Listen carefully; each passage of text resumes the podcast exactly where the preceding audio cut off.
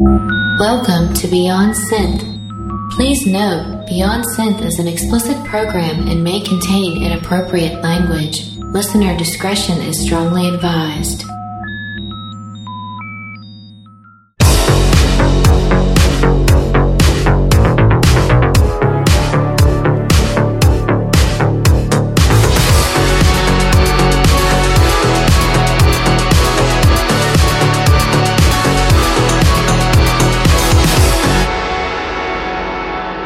Hey there, welcome to the show. My name is Andy Last, and you are listening to Beyond Synth, episode 100.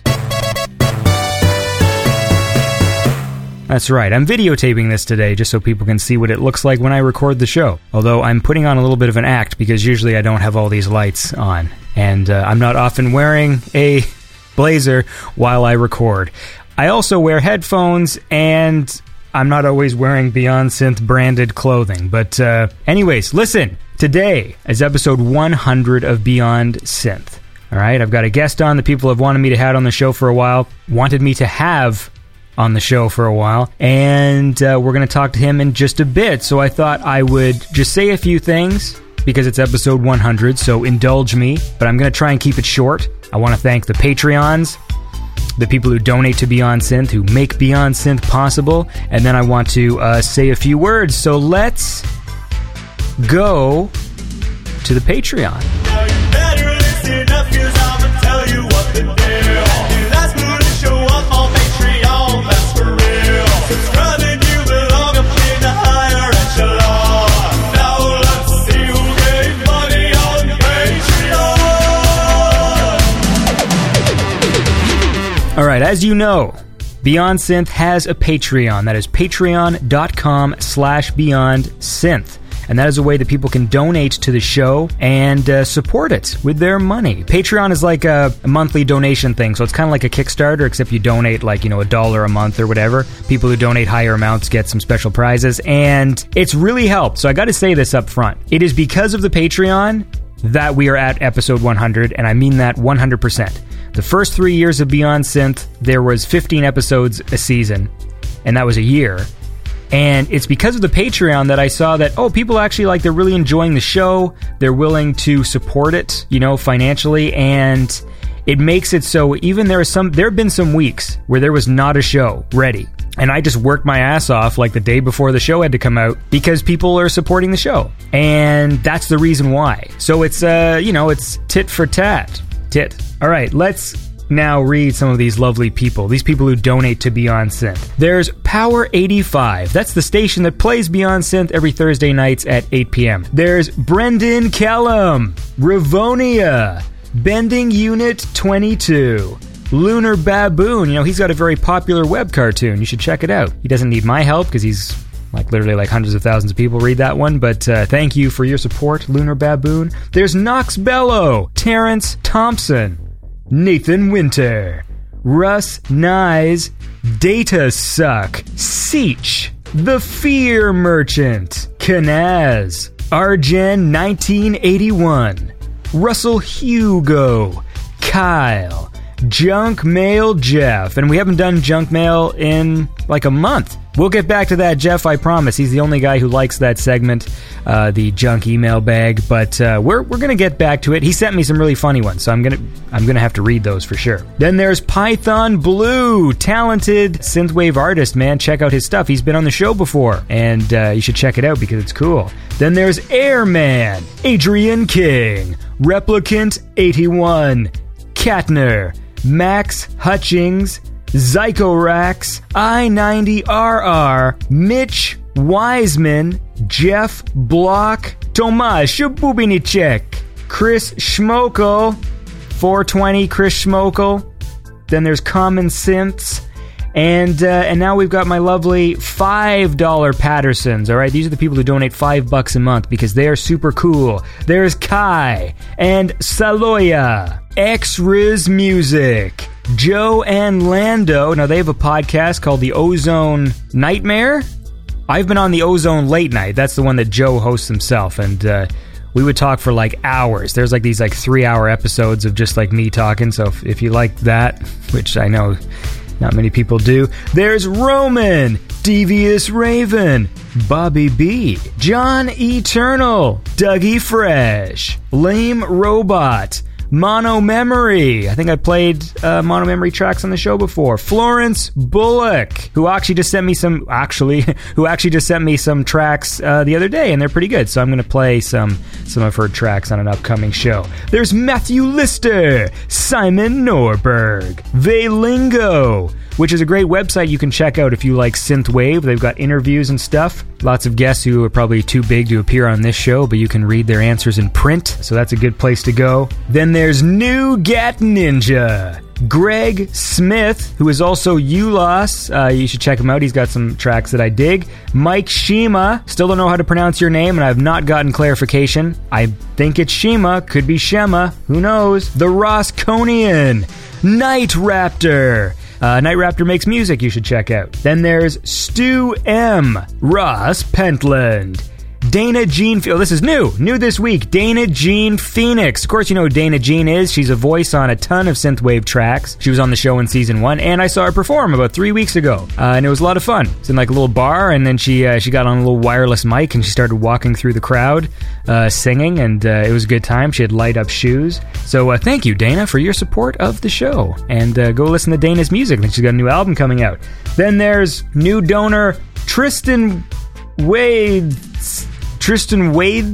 Weydts.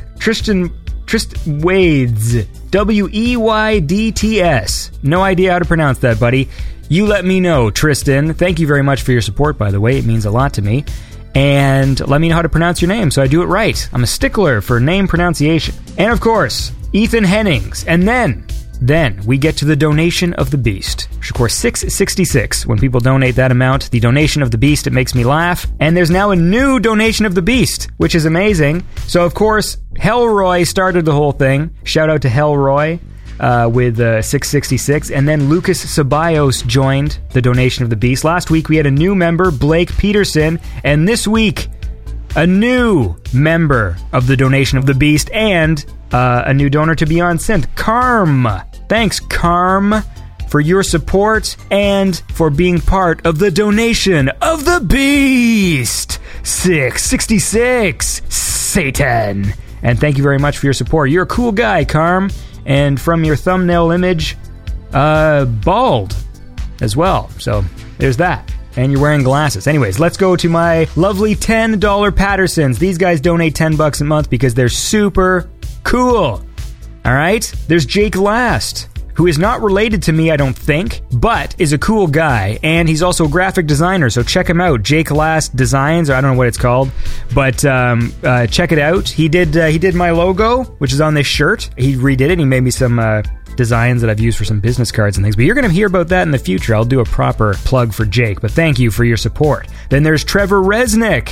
He's a cool guy too. He sends me links to tracks all the time, and it helps me out because a lot of time goes into making the show. You know, when people send me links and say, hey, have you heard this track? Have you heard this? And I check it out, and if it's cool, you know, I get in contact with the artists and play their tracks on the show. So thank you, Trevor, for your support and for sending me music links and stuff. I do check them out. I think sometimes because he'll send me links over the course of like a few weeks and I don't really say anything in response. I just play them and go, okay. And then when I finally respond, he's like, oh, you finally responded to that. And I'm like, no, I listen to them all. I do.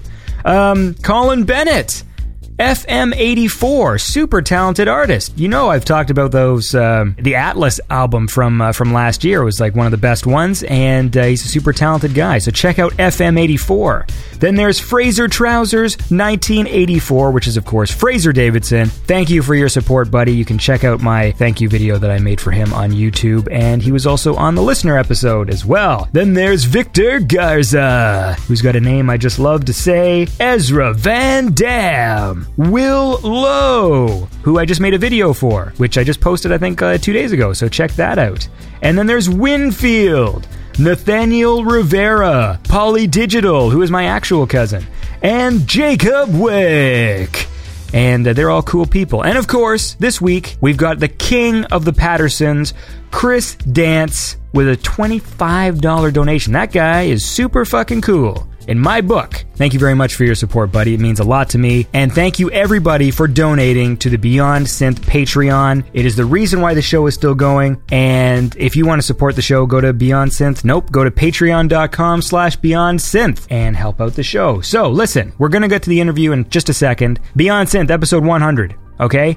I think it's crazy that we've done 100 episodes, and I want to thank all the people who were there at the beginning who really sort of helped the show get going. You know, when I first discovered the synthwave scene through Hotline Miami and listening to Perturbator, when I discovered Ogre, you know, I got in contact with him. I didn't know there was a scene.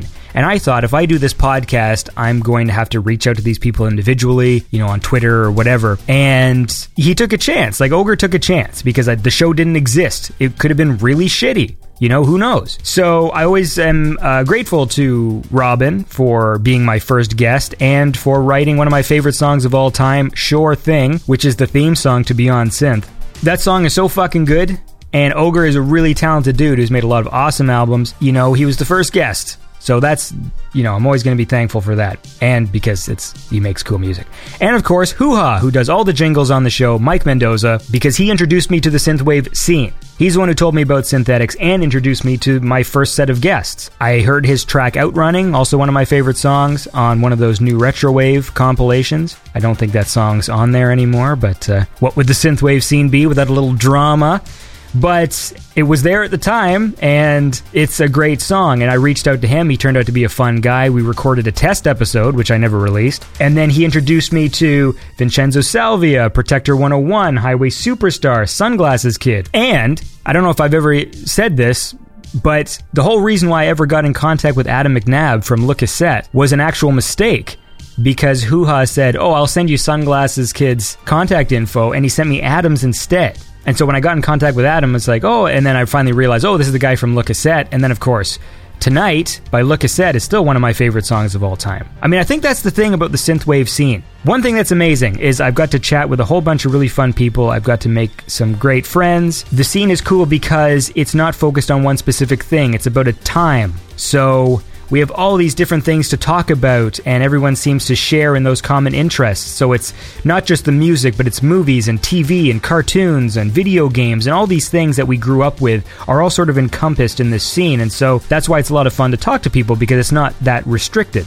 You know, and a lot of people in the scene are really funny. I mean, like, I can't believe the amount of fun conversations I've had with people. I mean, of course, Le Cassette, I have to say, because, you know, those are the funniest shows. They're a bunch of really funny guys and also talented. It's really fun to chat with people who you respect as artists, you know, and I do. I think it's really cool. You know, there's a bunch of people in the scene who produce songs that are like some of my favorite songs of all time. I don't listen to synthwave as if it's this separate thing. You know, like, oh, here's real music and then here's synthwave. Like, no, like, there's artists who have made some of my favorite tracks of all time. Tonight by Le Cassette is one of my favorite tracks of all time. You know, and Ogre and all the other artists who make cool things. I know I keep mentioning the same ones, but, you know. So I want to thank all the guests who've been on the show. You know, because, of course, that's what keeps the show going. That's why people tune in. They don't tune in for me. They're tuning in for the guests. And there have been some great ones over the years and some fun ones and people who I've had back multiple times because, you know, they're fun to chat with. You know, I always like having Protector 101 back on the show. He likes to giggle. Hoo-ha, we know we have a lot of fun. Le Cassette. Who have I had back, too? Like, I've had a bunch of people. Oh, Droid Bishop, you know.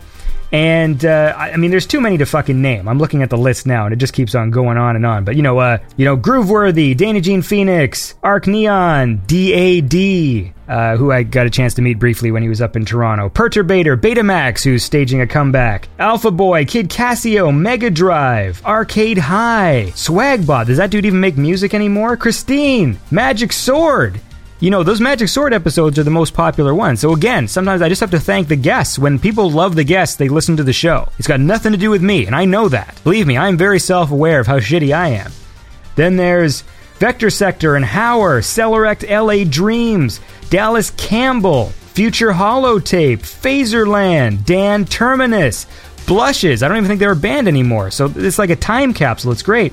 Lockie James, Python Blue, Robots with Ray Guns, Ghost, Damon Hatfield, Von Herzog, Gunship, Moondragon, Chalk Dinosaur, Miami Nights 1984, The Midnight, the guys who directed the fucking Carpenter Brutes video Turbo Killer, Seth Ickerman, which is like the best music video, one of the best music videos ever made. And those guys were on the show, and that was cool. Dance with the Dead, who I got to see perform in Toronto. Jaunter, RF Extreme, Nina, Let 'Em Riot, Fempop, Makeup and Vanity Set. That was a great two-parter. Myrone, Giant Spirit, Pilot Priest, who is like one of the best. Pilot Priest is so good. And we did a fun chat where we were walking around Toronto. Rick Shithouse, the guy that started Synthetics FM. And Noah Kaufman from Synthwaves KFAI, because he's on the actual radio and he's got some pretty cool guests on his show. Empathy Test, Data Stream, The Astral Stereo Project, Syntax, Le Matos, who I also got to see play in Toronto with Carpenter Brute, and those guys are really cool and very inspiring too. Because when I talk to Le Matos, they're always they're pushing me to do more with the show. And one of my favorite moments from the Carpenter Brute show was Le Matos telling one of their fans about my show. Because I'm so shitty at promoting myself. I'm taking the picture. Like, I got the guy's camera to take a picture of him with Le Matos. And then Jean-Philippe is like, hey, you know who this guy is? You know, he's Beyond Synth? You know this? And, like, he's like... He's pimping my show when I can't. And I'm just like, wow. And I'm super talented dudes, man. And, of course, Dynatron... And, I think that's everybody, right? I mean, we just did Perturbator. That was the two-parter. So, look, thank everybody. Thank you. Thank you for listening to Beyond Synth. It means a lot to me. I hope to do a lot more. It's always been important to me to do a show that was fun for people to listen to. I get that the show is light. You know what I mean? It's not like a very heavy show, but, I mean, that's the point. All day on Twitter, Facebook, we are just bombarded with how shitty everything is. Shitty stuff that's going on, shitty stuff that's gonna go on, shitty stuff that might happen. And that's all I see all day. And I don't know what the future holds, you know. I would love to do more, and if the circumstances allow me to do more shows, I will. But I always like the idea of keeping the show light because I want it to be an escape. Because quite frankly, we're just bombarded all the time with shit, right? I mean, every day, it's just fucking pictures of just horrible things and and it stresses me out. Okay, I'll admit it, I get stressed out by world events. So I like to make Beyond Synth a place that's sort of where that's not really in the conversation. And I know some people might think that's a cheat or that, we should be talking about this stuff all the time. But I also believe that, if you just want to be able to relax and have some fun with some like-minded people, that is what Beyond Synth is all about, because we get enough garbage everywhere else, and I want this place to be fun, and that is my mission statement. I've got like 50 mission statements, but that's one of them. Anyways, thank you all for listening to Beyond Synth. It means a lot to me. Thanks for all the kind words, and I hope to do many more. And now, here is my long overdue conversation with Laserhawk.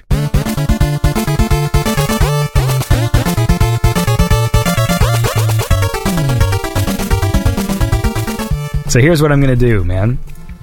Okay. Edit out the yawning parts. I'll pitch bend, so if you're in the middle of a word while it's yawning, Can you auto-tune the yawning somehow? That'd be amazing. That would be amazing. I don't know if I'm going to have time to do that. This episode would air, usually I record these things, 4 months before I air them. Let's just do it live. Oh, that would be bad. Then people will find out how, racist I am for real. Usually I edit that stuff out. I've got a lot of interesting theories. Anyways, let's fucking start. So, all right, and I am here. You like that? I switched to radio voice. I am here with Laserhawk.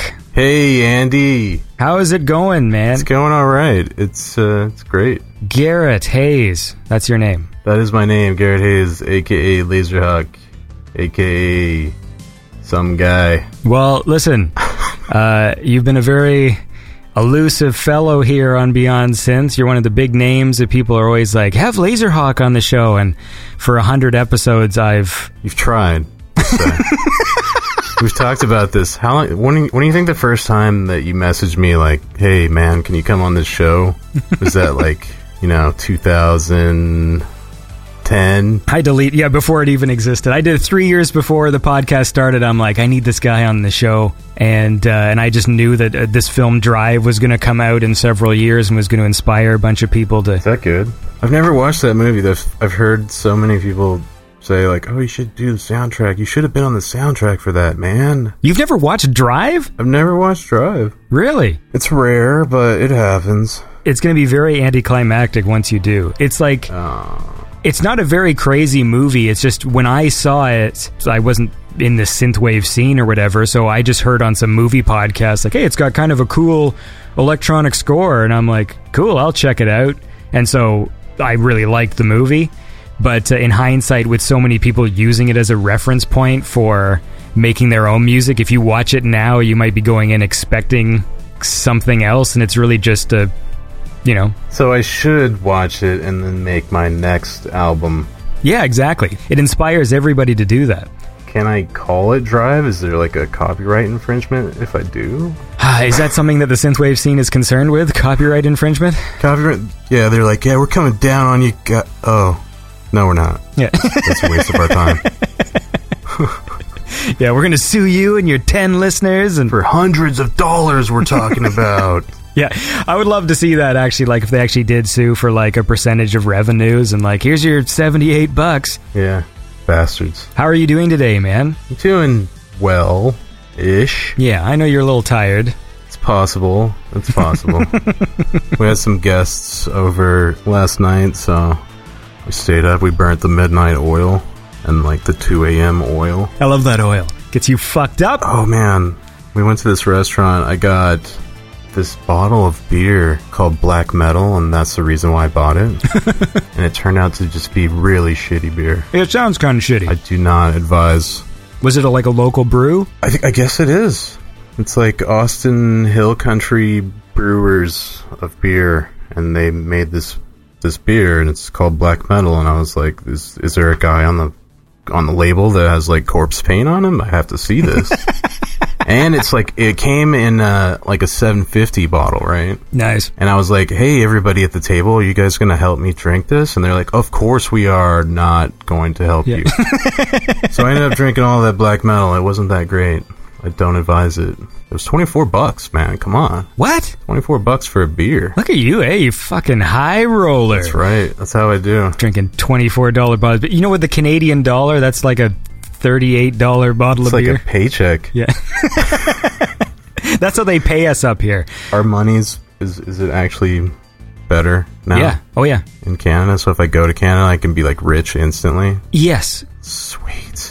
How do I get up there? How do I move to Canada? And you just drive up. I keep seeing videos all the time of people coming over the border and people stopping them.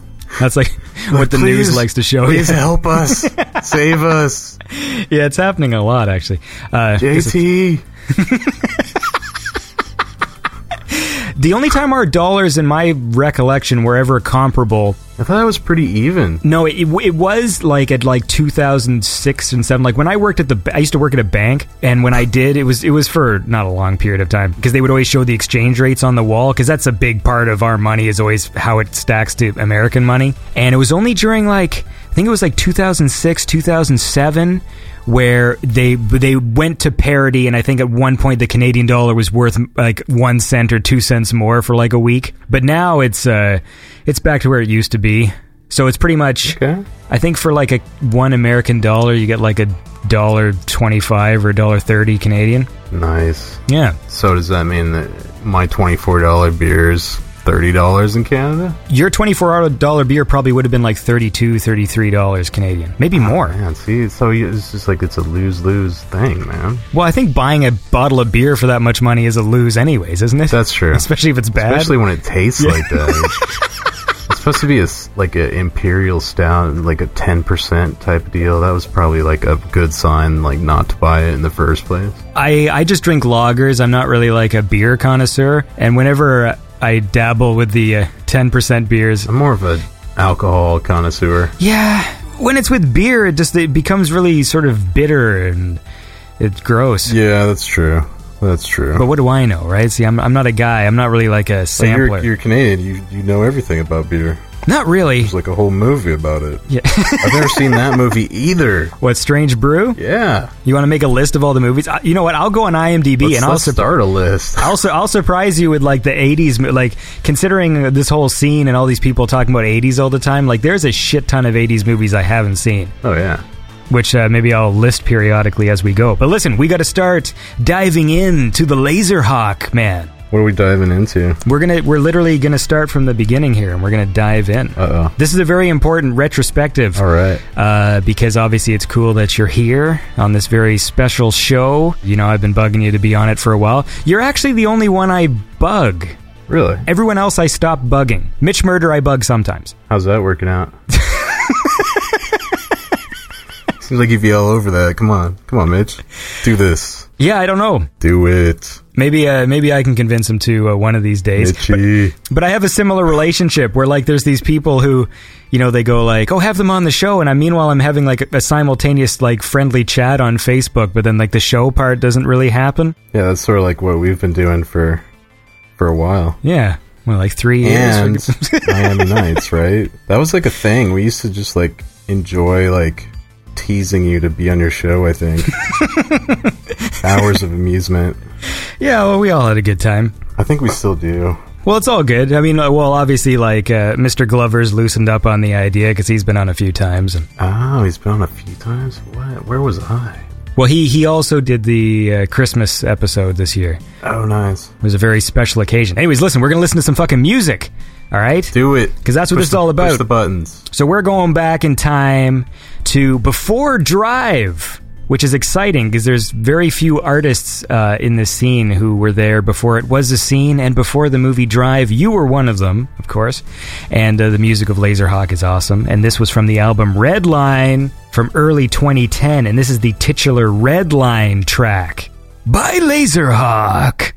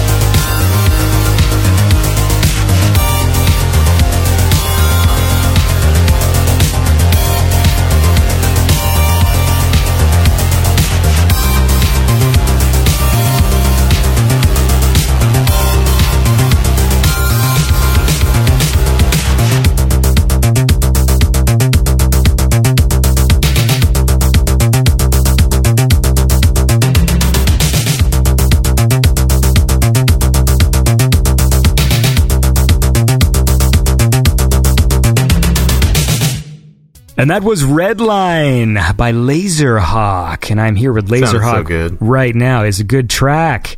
You came out of the gate making cool music. Yeah, thanks. I tried. So the real question is, or just the question, is obviously you guys didn't have Drive as a thing to be the instigator, so why were you making music? I don't remember what year it was. It was probably like early 2000s, and I used to do some electronic music when I was in school.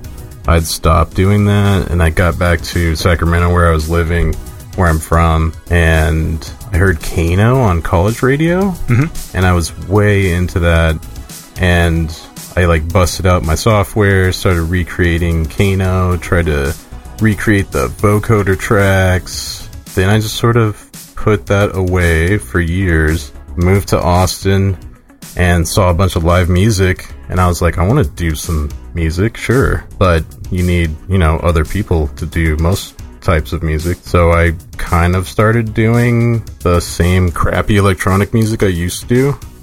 And then I remembered, that Kano I was trying to do and figure out how to do, that was kind of fun. So I started doing that again. And I think it was, Bogdan Bulgari, right? Bogdan Erkakirk. How do you say that? I have no idea. It's complicated. There's this guy, he's awesome. Valiant effort. His name is Bulgari, right? I don't even... Bulgari? The watch or whatever the hell that is. What do those guys make? Jewelry? You know what I'm talking about? No, I don't. That's why I'm laughing. It's awesome. So you said you were making music for school? Did you do a creative school, or was that just your hobby at the time? No, it was, I went to this place called Expression Center for New Media. And I had, in my mind, I was going to do, studio recording, or live music recording, sound engineering. And when I signed up for that school, there was a guy who was, I guess, a counselor, and he was like, "You're not gonna make it." And I was like, I'm here to sign up for this school. He's like, just know this, your entire life is, you're gonna make no money, and that it's gonna be terrible. You're not gonna get a job. That guy sounds awesome. And I was like, that's a hell of a sales pitch, And so I left, and I was like, well, shit, I guess I'm not going to do that, man. And for some reason I came back, and that guy was fired. So I was like, screw that guy, he's wrong. Mm. But he was kind of right. So I never used any of it. I tried to get a job in the Bay Area. I couldn't, because most people with studios are this is my thing. It's, I maybe have myself and one other guy that own and operate this place, and we don't have time for some kid that wants to learn this. Sure. So I moved back to Sacramento and just sort of gave up there too. It was the same thing. It's I couldn't find, I was like, hey, I will come, I will work for free, just let me see what this is about. And I just could not find anyone to let me do it. Right. But it did come in handy eventually, right? Because, I can apply some of the stuff I learned, I guess. Every time I hear anyone talk about Kano, I just think immediately of, Mortal Kombat Kano. Yeah, there is that Kano. He has a metal plate in the side of his head with an eye that shoots a laser. Right. What's his finishing move, though? He, heart rip. Remember. He does the heart rip. Oh, right. And then in the censored Super Nintendo version, he still sticks his hand into the guy's chest, but pulls out a shoe or something. It's this kind of weird blue blob. And I don't know how that was necessarily a censorship, because I guess since it wasn't bleeding. Yeah, it's oh, he just pulled out a shoe from his chest. Yeah, I don't know. To this day, blue shoe. I don't know what it's meant to be, if it's supposed to be a kidney or something. It's something that you can lose, something to love. So it's not a fatality, technically. You're it's fine, he's going to get over that. A couple of surgeries, he'll be okay. And a transplant. It's his tonsils. Yeah. They pulled out of his stomach. His appendix was removed. So when you went into school then, when you're saying that you want to do kind of studio work, would that mean you want to be a mixer or producer kind of thing? Or was the dream to make music? It wasn't. It was to just be involved in making music, really. Because at one point I wanted to do the whole composition track in school, like music theory and all that good stuff. Sure. And I was like, yeah, that's the end game for me, is to like teach, I guess, or compose. And so I was like, that's not going to happen either. And I wanted to be involved in music. Well, I can do this and be like the blue collar music producer, recording engineer guy. And then that damn guidance counselor was right the whole time, Andy. Yeah, when I grow up, my dream is to be that guy, the guy that like sits in front of a school and tells people they're not going to make it. Yeah. That guy sounds wicked. I could be that guy. Yeah. You suck, kid. Never going to be anything. Save your cash. Well, listen, that guy was wrong, and we're going to listen to some cool music right now. This is another track from Redline. This was Electric Groove by Laserhawk. Nice.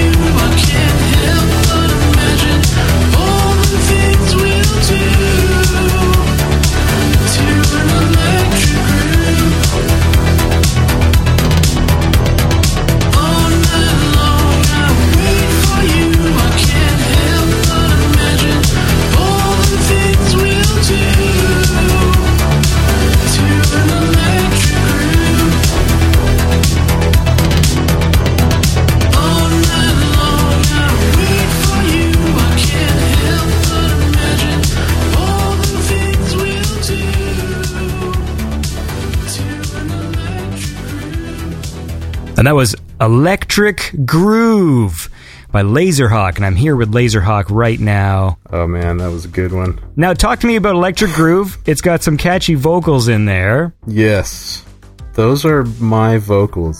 So you don't do that very often. I mean, isn't that the last time you did that? Yeah, that was like the first time and the last time, I feel like. I mean, So Far Away has my vocals on it too, but it's got 3 words. Right. So I only have to hear myself say 3 different words, so yeah. That's okay, I guess. The weird thing is, like, I don't even know why I did that. It's like, it's sort of a necessity, I guess, right? Like, I wanted some vocals and didn't have anyone to do it, so I was like, I guess that leaves it up to me. Yeah. I'm doing it. And then I have to, like, hear myself over and over. Yeah. But the, like, mixing and mastering process is probably what really sealed the deal for me, like not doing a lot more lyrics ever, because it's like I have to hear myself over and over, and I'm like, I can hear like every problem with my voice or with tone or pitch, and I'm just like, I can't deal with that anymore.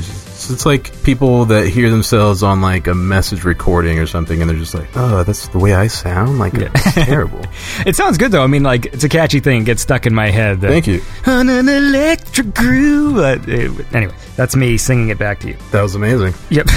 You're going to have to, like, hear that over and over now when you listen to this. Oh, I'm used to that. Okay. Listening to my own voice. Right. See, when you talk about that experience of people who have to hear their voices on their answering machine, when I do it, I just sit there and you're like, ooh, get a boner, because I just love the sound of my own voice. And now another recording for me to listen to later. Yeah.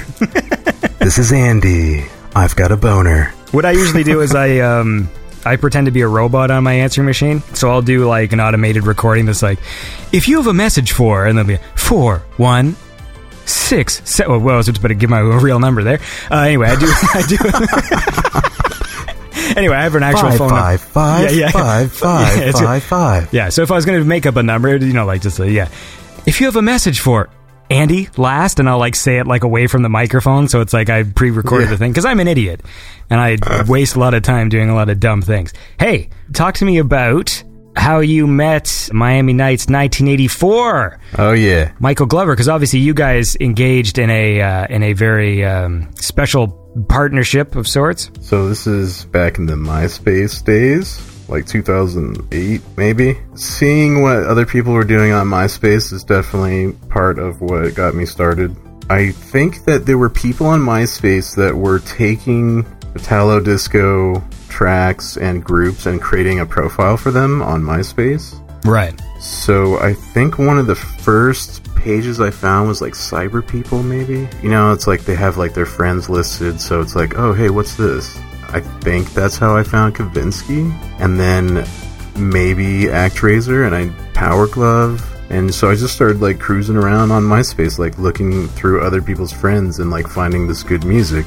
And so I was like, you know, I want to make music, so I'll start myself a MySpace page. What kind of name can I come up with for myself? And Laserhawk is just something that's stuck around, I guess. I think I was at lunch with a couple of friends, and I was like, you know what, I'm gonna start making some music, and this is kind of like the music, and let me show you an example.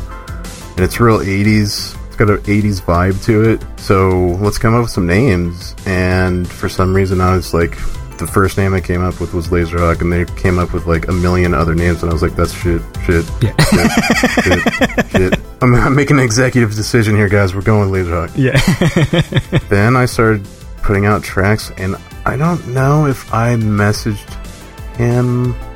I must have messaged him and asked him a question or something, and we just sort of started passing messages back and forth and hit it off, and I'd show him the track I was working on, he'd show me a track he was working on, and we'd bounce ideas back and forth, and just a great weird online friendship. It still is, because he lives in Canada. Yeah. And I don't have a passport. I'm lazy. Well, he lives in a nice part of Canada, because Victoria is, he's over there. That's what I've heard. He's like, you know, like sending me a picture of what he's doing. I'm just like, that's beautiful, man. Like, the beach is amazing, or he's out in the woods, or camping, or something. It looks amazing. The only real flaw in that whole place, because that is like the nicest part of Canada, their weather can almost be, it's a completely different weather over there, but at one point there will be a earthquake tsunami that just destroys that place. Right, the like Cascadia subduction zone or whatever. And I feel like Victoria is going to be one of those places that just literally gets pulverized by like the first part of the wave. Yeah, that's good. Yeah. Yeah, that's a look forward to, at least, right? Yeah, the only reason why I bring up the weather thing is because I always find that every place has its... There's always the flaw, right? So, like, here, there's no real tornadoes or crazy storms or anything, but obviously we've got the crazy winter, which causes the, you know, like, the roads to fucking crack and get destroyed. And then there's these other places that have, like, nice warm temperature where the roads don't have to be upkept, like, every year, but then they have to have, like, tornado-proof windows and shit. Yeah, like, Austin... It's probably the coolest city, like, weather-wise in Texas, maybe. There's, like, a hill country that surrounds Austin. It's cool-ish, but it's Texas, man. Like, it's gonna be, like, 85-plus forever. Yeah. And, like, there'll be, like, a month or two where it's, like, every day is pretty much guaranteed to be 100. And the humidity is just, like, jacked. So you, like, walk outside, and you're just like, I want to walk inside. Like, I've seen videos of really lazy people, like, that get into their car or truck in their garage, open the garage door to pull out to the mailbox, and then go drive back into their garage.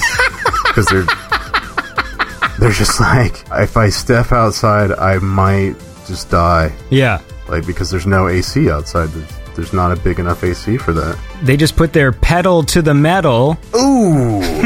Which is my segue. That's an excellent segue. To, this was like a heavier track from the album Red Line. This one's cool. And we're gonna listen to it, man. This is Pedal to the Metal by Laserhawk.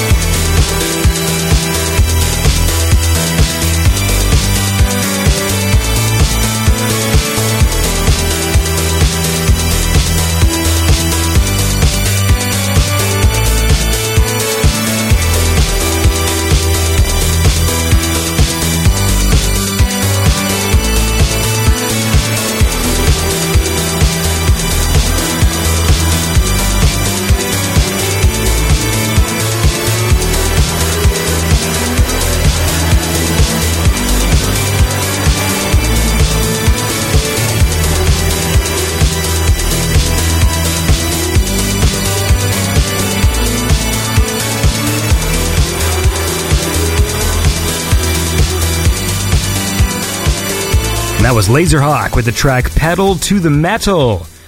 Now, I'm here with Laserhawk right now talking about putting pedal to the metal and getting the mail in the comfortable confines of a car with AC because the weather in Texas is very hot. What was your motivation to move to Austin then? Just because it's like a cool place? Well, it's definitely got one over on Sacramento, which is not a cool place. What is the vibe of Sacramento? I don't know anything about that place. It's got the word sack in it. That's all I know. Yeah, that's pretty much all I need to know. It's not like sack in a good way either. What would the good way be? There's good things that come in sacks, man. Come on. Oh, yeah, Santa Claus. I fucking completely forgot about Santa Claus. Right? I was giggling because of testicles, but then I completely forgot that Santa Claus carries his presents in a sack. Yeah, that's more like Sacramento. It's more the testicle variety of sack. But every time I go back to Sacramento, it's like, hey, what? Remember that place? Oh, it's closed. Oh, that sucks. Like, what replaced it? Nothing. Right. Okay, well, what's going on in Sacramento? Like, people are stealing power lines for money. You know, it's like the copper. Oh, yeah. No, that goes on everywhere. The fucking copper wire. Yeah, yeah. Classic. Just, it's, nothing happens there. It's just stagnant. Mm-hmm. It's depressing to go back there. And it's like, Sacramento. The Austin's, at least you got, like, your live music, your extremely hot weather that's a constant chore to be in. But, I mean, there's, like, bars downtown. Like, I like that Austin has, like, an entire street, like, dedicated to drinking. Let's just get it all out of the way in this nice little area. It's neat. It's called 6th Street. It's cool. That's where all the live music's happening. It's a fun place. And then it's the rest of Texas. Right. So that's my question, because like I always find Austin very fascinating. Like I don't know much about the states really. My geography's shit, but I understand that weirdness about Austin being like this place that's like this artist community and, you know, all these like, you know, music and comedy and all this stuff that goes on there, but then that it's in Texas. Right. So do you feel that? There's like, some weird stuff that goes down in Texas, man. Like, there's fuck, what's that place called? Oh, man. I just blew it. I blew it, Andy. I just had a mind sack. Kano. There's a place in Texas. God damn it, this is going to bother me now. It's a super small town in the middle of nowhere. If you type in there's a town in Texas, was it going to pull up what you want? I'm going to type in like Texas. Just type in Alexis, Texas. Marfa. I've been in this place, Marfa. It's like a super super small town. It's like another thing that sucks about Texas, you can't leave Texas. If you live in Austin, it's like, do you want to drive like 4 or 5 hours this way, or 4 or 5 hours this way, or 4 or 5 hours this way? You can't escape. Does Austin have an airport? It does. That costs money, though, you know? Yeah, yeah. Oh, I'm just wondering, so, like, for the people who come to Austin, they fly in and they go directly into the village and stay there. The people that come to Austin, they're, like, you know, big ballin'. We've got the Formula One track here now, so you get, like, you know, super rich folk that just come for the, like, Formula One race and spend money, I guess. Just, like, buy a hotel or something. Those things that rich people do. Just throw it away when they're done, you know? God. I would be the best rich person. I don't know about you. I think I would be pretty cool because, like, I have lots of fun ideas. Exactly. Like, one thing I want to do for sure is I want to build, like, a mansion that has all those cheesy secrets that, like, you see in movies and stuff. Like a secret door, like, you push the, like, bookcase just right. Yeah, exactly. The bookshelf that fucking spins. I want to have the trapdoor staircase, so when people are coming to get you, you pull the lever at the top and it fucking turns into a slide. Ooh. I want to have the painting with the eye holes, so you can watch ladies undress. Oh. I told you, I'd be a really cool rich guy. Racy. You're not only a cool, you know, rich guy, you're kind of creepy a little bit. Maybe you and I have different interpretations of what cool means. Yeah. But to me, it means... Well, technically, you don't need to be rich to do that, though. Like, you're always seeing stories on the news of people with fucking, like, webcams, like, stuck in holes in the ceilings and, like, filming their tenants and shit. Right. And if you read one of those stories, you would have seen my name. And you could do it, you know, for a lot less money. Yeah, exactly. So really, we can live our dreams now, is what I'm saying. We have the technology. Yeah. to spy on people. Yeah, we're all rich. And be, like, super creepy. But in all seriousness, I would build a trapdoor staircase, a rotating bookshelf, and, what else? Oh, a house connected by those, like, McDonald's play tube things, like, you know, like the slides. Oh, nice. You buy two houses next to each other, and then the one is, like, the top end. Yeah, like a weird, like, hamster tube. Yeah. And you can slide down. And some sort of underground thing. Like, when I was a kid, you know, and I'd, like, you know, fantasize with my buddies. Wouldn't it be cool if we had this, you know, when we were children? And the idea of, like, having, like, an underground network of tunnels that you drove go-karts in, and there'd be, like, doors so you could go to your buddy's house, like, underground. Oh, man. This is an excellent idea. Yeah, man. See, you'd be an amazing rich guy. That coupled with me creepily spying on people. Well, yeah. Through paintings. Well, I mean, you gotta have hobbies, right? But how... You know how funny it would fucking be if you went to somebody's house and they just did it as a joke. Like, the painting's just in the main room. It's not in a bedroom or anything. Right. And then the dude is literally behind the painting and making it very clear that his eyes are moving, like, in the painting. Yeah, well, I mean, like, it's got... Those paintings always have, like, eyes that are part of the painting, and then, like, you have to, like, you know... move them out of the way and replace them with your own eyes. Yeah. And, like, no one seems to notice that. Yeah. But I think I would. Yeah, it'd be so fucking funny. What the fuck is wrong with that painting? Why are the eyes so realistic? I don't know, like, the way my brain works, that's why I think it'd be fun to be rich, is because I always just think of ways that would be like, wouldn't this be a really funny idea that, like, two people would find funny? Like, I also want to open up stores that clearly don't do proper business.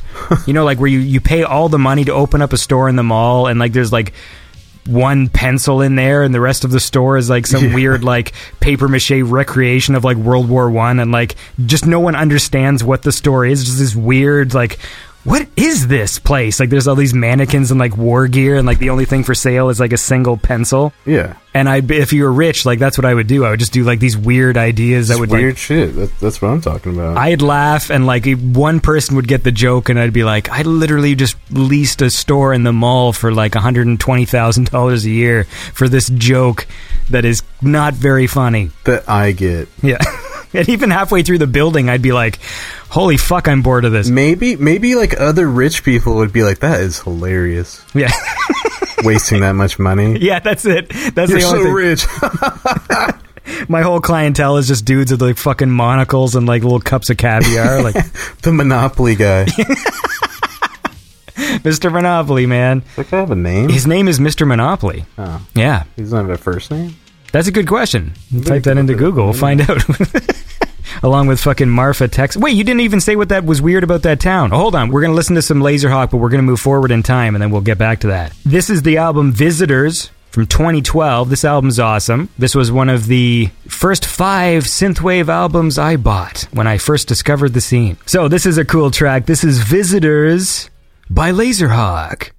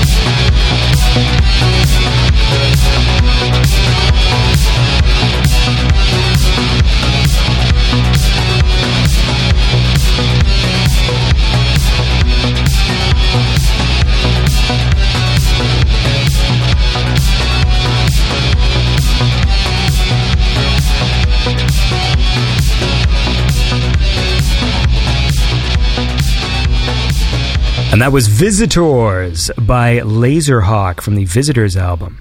And I'm talking to Laserhawk right now. So what I dig about you, man, is that every time you put out something, you kind of tweak your sound a bit. Like, you haven't really released anything yet that's sort of like, hey, that just like sounds like the last album, yeah. Which would be fine because all the stuff you make is great. But this was definitely your take on sort of more like spacey kind of synth stuff, even disco-y in places. What was sort of inspiring that sound in you? Oh man, there's a really terrible story behind it. Really. I love terrible stories. So, were you eating apples again? Yeah. You son of a bitch. Tempting like, me with those delicious apple sounds. I'm eating apples, and I just realized that if, for people who don't know I'm eating apples, I'm just going to sound like I just got brain damage all of a sudden, because you're like, yeah. I like terrible stories, and I come in, I'm just like, well, I don't grab them.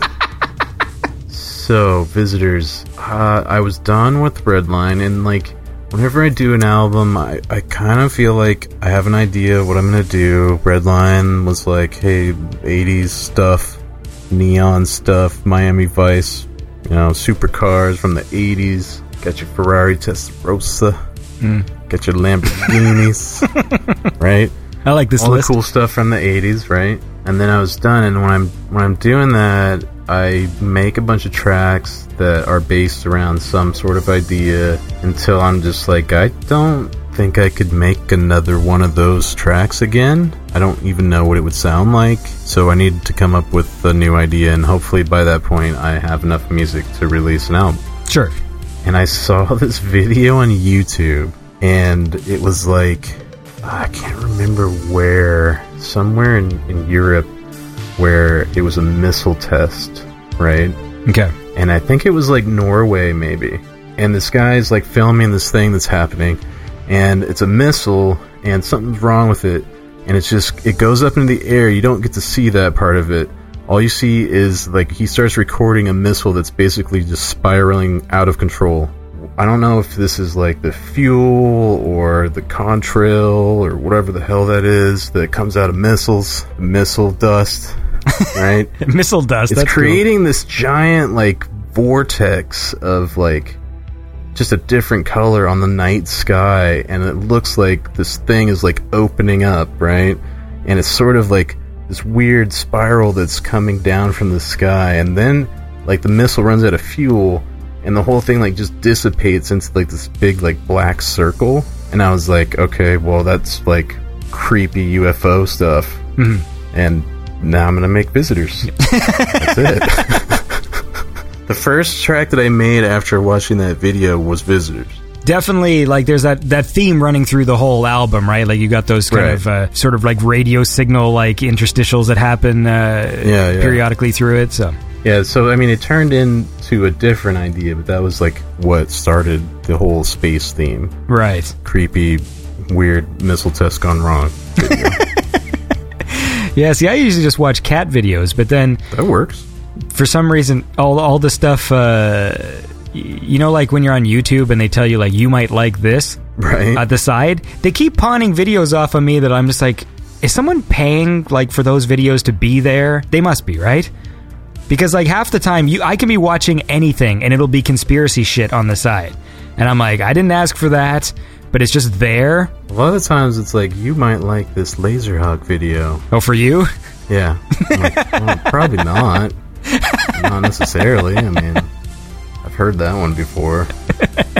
So talk about, these are my great fucking segues here. Well, you still have your fucking MySpace page, don't you? I guess. I mean, do those things go away ever? I thought MySpace was like dead, and then like it tried to like come back as a music site, right, for bands. And then they were like, oh hey, we kind of moved on, MySpace. Like you aren't a thing anymore.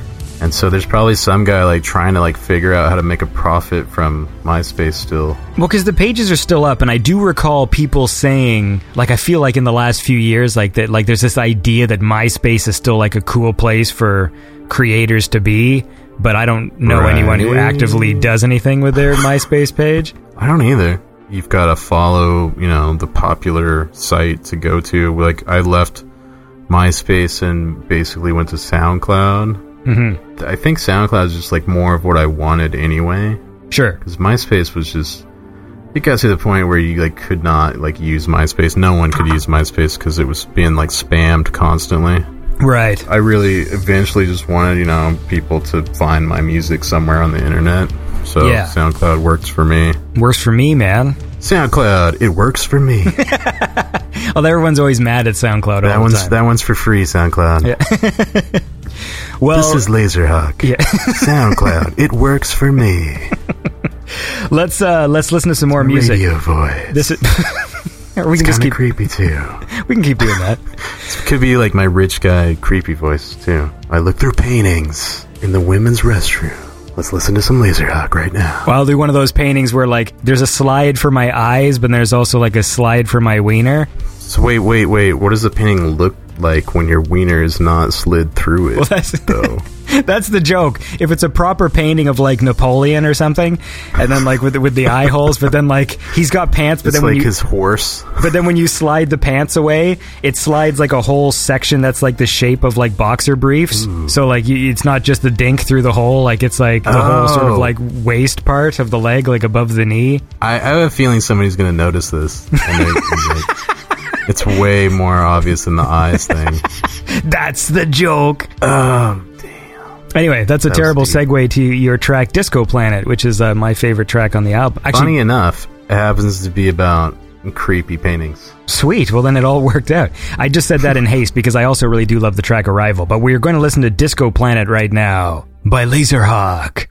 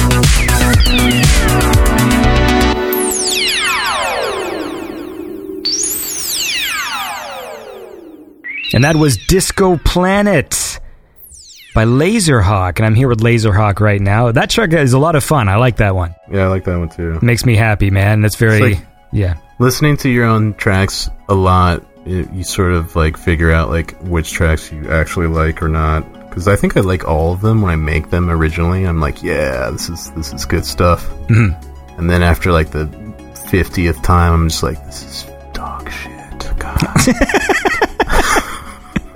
But I still like that one, so it must be all right. Yeah, and it's a cool track, man. It's a lot of fun.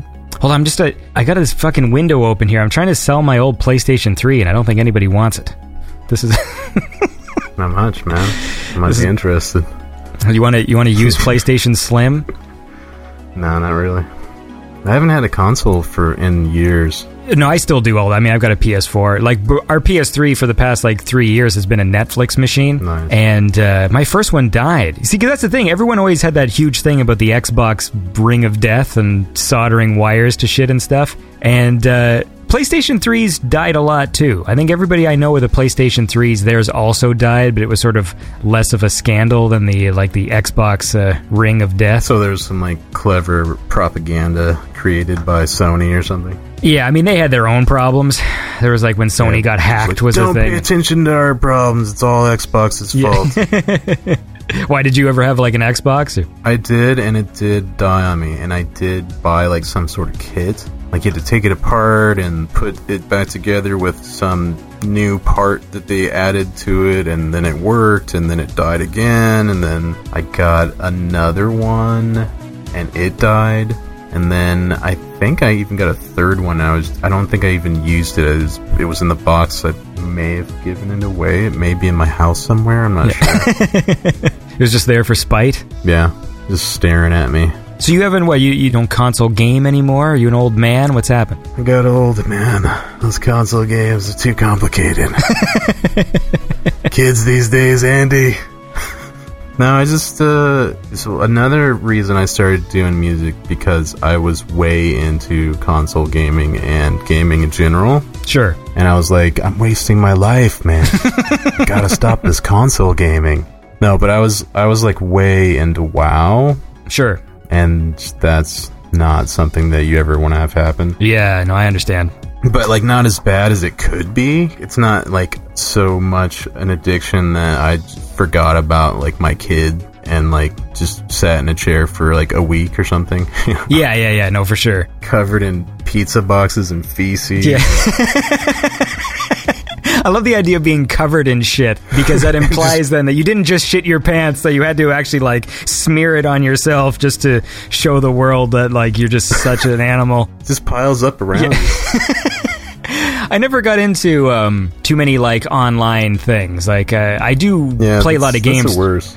Now my son hogs the system most of the time, but I got a Nintendo Switch, and so I've been playing a lot of Zelda. I got a chance to play that. It's good, man. It's a good game. I liked it, yeah. No, it's really good. What I love is, again, Nintendo has this thing where they can simplify stuff down to, the core gameplay elements, so even though I've played, obviously, other open-world games, and pretty much everything I play now is an open-world game, but Nintendo found a way to, take all those elements, so it's not like I'm doing anything new. I'm crafting items and, fighting and all, and leveling up my guy, but it's, simplified to the point where you just play the game. You're not really, spending too much time in, menus and grids and looking at your stats. You just play it. Mm-hmm. So it's just a really great game. Yeah. A lot of the other games I play, I find myself, I'm just in the menu a lot of the time, just adjusting statistics and stuff. And you're like, hey, I gotta go look up the best build for this character class. Yeah, it's stuff so that. I invest my points correctly. Yeah. Whatever. Just God, man, I'm just gonna sit down and enjoy this game and actually enjoy this game. This has been the first game, I think, in years that I've played that I've not been compelled to go on the internet for answers. Okay, yeah. So far, the amount of hours I've put into this Zelda game, I've not once, gone on and been how do you defeat this boss, or how do you do this puzzle? For some reason, the game is just, it's compelling me to just figure it out for myself, and it's been years since I've done that. Yeah. It could also be the guilt of buying, a $500 system just for one game that maybe subconsciously I'm tricking myself into, making sure I get the most out of it, but I don't think that's the case. That was $500? Canadian dollars. Yeah. Okay. All right. I knew that was... that's what the silence is. Like, what the fuck? $500? You truly are rich. Yeah. No, I'm truly not rich. You're like, this console cost me a month's worth of food rations. I've always lived below my means, and I always live as though I don't have any money. So I'm always selling things on, like, Craigslist. We have another website up here called Kijiji that's, like, Craigslist. Oh, yeah. Yeah, like, anytime I'm done with something, I'm selling it. Sometimes I'll sell things I'm not even quite done with because I just know in my heart that I'm going to be done with them. That's good. I have a ton of crap that's, like, it probably was worth something at some point, and then I didn't sell it. Yeah, man, that's the... Sort of like the PlayStation 3. Exactly, because right now I'm trying to sell this PlayStation 3, and I'm going to be lucky if I get like $40 for it. Like, hey, I'll come pick it up, but I want like $20 for gas. Yeah, they're going to make me pay. Eventually it's going to be like, yeah. I'll grab it from you, but you know... It's going to cost you, Andy. Yeah, it is going to cost me.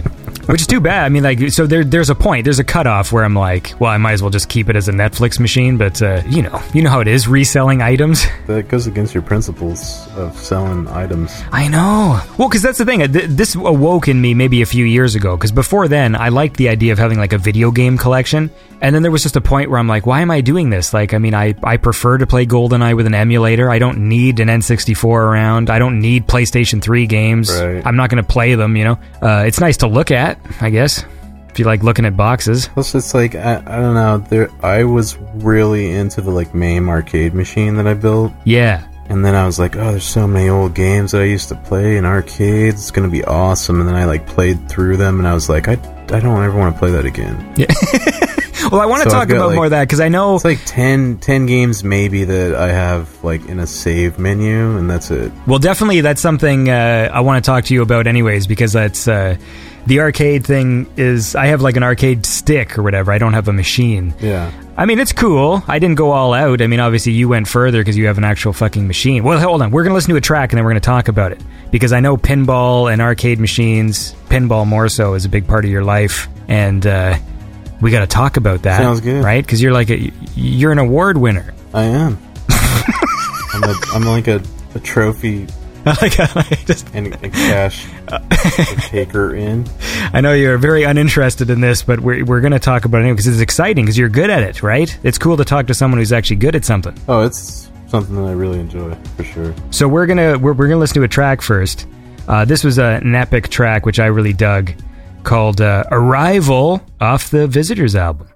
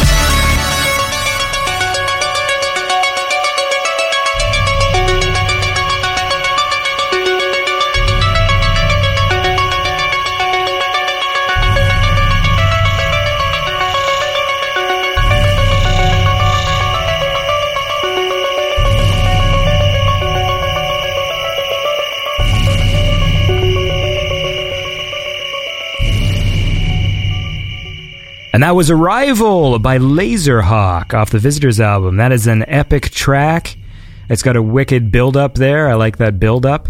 Thank you, thank you. And then when it all kicks in, that's really cool. So, let's talk about pinball. Why? When did the pinball start? The fascination. So, the video craze, Dave Danzara came to me and he was like, so I'm going to do this documentary. It's going to be about these people that collect like classic arcade games, and you know, they have their own arcades in their house. And I was like, that's cool. And then it sort of dawned on me that like, oh wait, I could do that myself. I have money. I have a house. What am I waiting for? So I went out on Craigslist and got a Street Fighter 2. And I was like, okay, this is awesome. Street Fighter 2 is one of my favorite games. I played it. It had a sound problem, so I tried to fix it. I broke it. Nice. So maybe not the best idea, but it was a good effort, A for effort. And then I was like, okay, well, I could get another board that doesn't have this problem, or I could throw a computer in it and have, you know, all the Street Fighters and hundreds of games or whatever. Sure. So I put a lot of time into that, and that was when I was like, okay, I've got, you know, hundreds of games to play, and I don't really care for playing any of them. But at the same time, you know, I had this thing in my mind, like, this is going to be a cool game room. I'm going to enjoy it, and my wife's going to enjoy it. And I was like, wait a minute. I don't think she really gives two shits about arcade games. So... You've literally described exactly what I want to do, by the way, and I know it's going to play out exactly the same. For some reason, I was like, I think that she would like pinball more than arcades, and it's kind of cool. Mm. Like, I was not into pinball at all. My uncle had a machine in his apartment. I played when I was younger, and that's really all I knew about it. And I just thought, you know, like, she would like that more. This is a totally stupid idea, but that's the reason why I got it. Yeah. And then, you know, it was like, oh, it's broken. I have to figure out how to fix it. And I did. And I was like, I'm the man now. You're all the man now, dog. Now I've got to play this thing. I've invested all this time in fixing this thing. I got to play it. Yeah. So I started playing it, and it was like, there was so much more than I remembered, because it had like rules and jackpots and multi-balls, and just there's ways to play it that are better than others. There's like techniques that you can use that you can learn to get better at.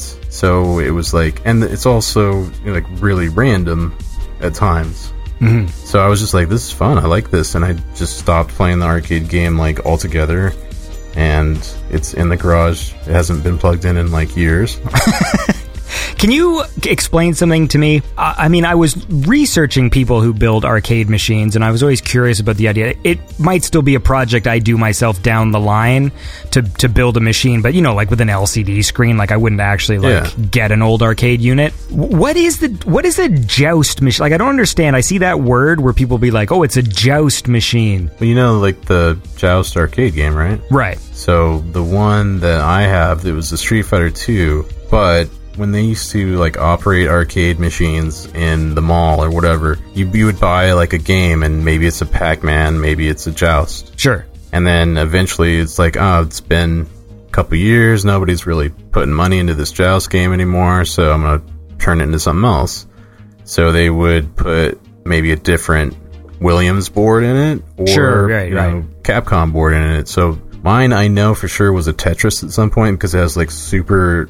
terrible like Tetris, like the start screen like burned into it like permanently. No.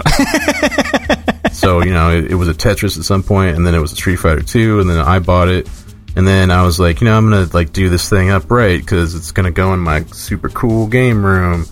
And I started like sanding the sides off because it was just painted black, and it was like, oh wait, there's something under here, and it was like the original Joust paint, right? So I re-stenciled it with Joust. Now it's the Joustcade. Right, because that's so weird, because I've seen... I mean, I remember I think I saw you talk about it, but I've also seen that reference before in other people, so I had this weird idea that, like, there was something different about a Joust for some reason. Like, I didn't know it was just as simple as just... that was just the game, that it was the original case or what was originally in there. Like, for some reason, I was like, did they put the buttons in a different place on a Joust machine or something? But I think the Joust joysticks are... left and right only, right? So they're like two-way maybe. You like push the button to like make your little ostrich or whatever the hell that thing is like fly, right? And then you've got left or right, and that's it. And that's like those are the control panel layout. So by the time I got mine, it was like somebody had already like, you know, got rid of all that crap and put, you know, 6 buttons and a joystick for Street Fighter. Right, okay, yeah, yeah. Have you ever been on the website that shows people who's like their fails at doing their own home arcade machines? No. It is the funniest fucking thing you'll ever see, man. Like, just the most bizarre button placement. There's like, I'm so proud of this thing. Oh, they're amazing. Like, as a guy who's like, I'm a layman to the idea of building an arcade machine, and I know if I tried it would be terrible, but these people have built these things that are just hilarious to look at, like just weird buttons all over the place, and like, no, it's just so fucking funny. Oh yeah, yeah. I was just reminded of this because just from the album Visitors, the track Shoulder of Orion, right? It reminds me of, there was this cartoon, I think in the 80s, called Pole Position. Oh, I know exactly what you're talking about, too. And I found out about Pole Position and that song, like, I don't know if it was after or before. And, like, at this point, the album's out, and I'm like, oh, hey, Actraiser by Miami Nice, do you think that sounds like that? And he's like, yes, dude. Like, it's too late, man. Fuck. But it's not the whole track. Like, it's just literally there's that da-na-na-na-na-na-na. I mean, like, that's not a thing that, you know, if you had, like, a line come in, we're just like, Pole Position. Yeah, headline. That's totally different, man. It says red line, not Pole Position. Yeah, it's funny when that happens. I mean, like, because I've played some tracks on the show by different artists, and sometimes I'll see, like, the comments after the episode's posted and be like, oh, someone really likes Turbo Killer or something, and then, like, I didn't even hear it, and then the second someone makes the comment, I'll listen, like, oh wow, this is like like this. Yeah. There's a lot of people who sort of aped Kavinsky's Night Call track. Right. I've heard a bunch of synthwave artists that do songs that's less like this kind of sounds like Night Call, like right. Down to, you know, the tempo and everything. And no one's gonna admit to that for sure. No. I don't know. Like everyone's got like a total hate on for Kavinsky. It's weird. You go into a forum, it's like fuck Kavinsky, man. Like, what's wrong with that guy? He's cool. Why? That's the thing. I mean, especially with the synthwave scene, where, you know, you don't have to be that big to be big, you know, like the more popular. So, I mean, like, you're one of those people now, you know, you've been for a while, you and Miami Nights and Perturbator and those people who, you know, where there's this goodwill at the start for people who start, and then when they become like too more popular, now you like Laserhawk are one of the people who people will like tag in a post with criticisms about like the album and stuff. It's all good. I don't know what people are expecting or their expectations, but like I said before with your stuff, I love that every time you come up with a new album, it's a different sound, and it's always really well produced, awesome music. It makes me happy. But there's always people who are just like, oh, it doesn't sound like the last one, and like, okay, right, like what are you supposed to, you can't fucking, you know. My point is that, you know, artists who have less of a following, they sort of fall under the radar, but you sort of know you've made it when you can be openly critiqued, I'll say. Oh, yeah, yeah. That's a good point. I don't care. Yeah. Criticism is totally lost on me. I will actually do whatever I want, no matter what anyone says. So, thank you, Jack Williams 1911 _ We're gonna move forward in time. Forward. That's right. Okay. To Skull and Shark. Right. And this was a cool fucking album. We're gonna listen to this track because it was cool. It's called Lawless by Laserhawk.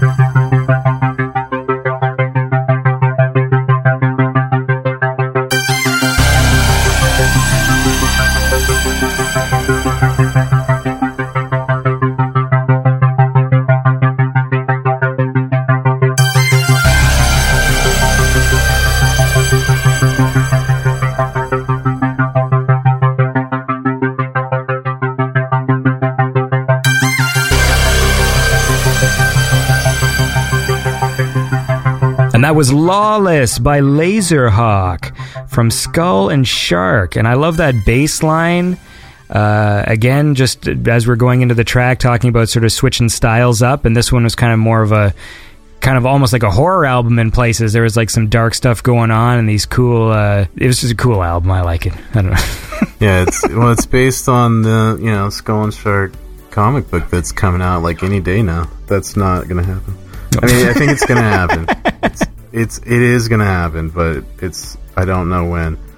Dave Raposa is the artist. So it started out where he's like, hey man, like, I got this comic book idea and I want to do sort of like a promo thing. Can you make just like one track for it? Just for, you know, this promo video on YouTube, whatever. And I was like, well, you know, let me see the artwork. And I was like, this is awesome. Super good artwork, right? And it's dark and it's gruesome.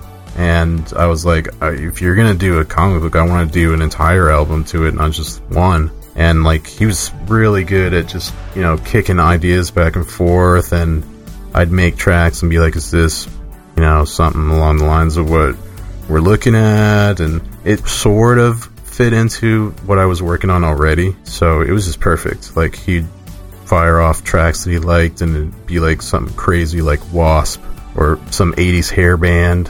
Mm-hmm. And it's like, okay, well, we'll figure it out. It inspired me to do whatever I did for Skull and Shark. And some of those tracks are based on, like, you know, themes in the comic book, storylines from the comic book. So I don't know much about the comic book. Like, what is the premise? There's a guy, and he's like a skeleton, and he has hair, sort of, and ears, I think. And, like, he comes back to the city where he was murdered or something, and he has a partner who's kind of like a half shark, half man. Half, like, great white shark. Sure. So, I mean, that doesn't make any sense at all. Well, it makes sense to me. It's very literal.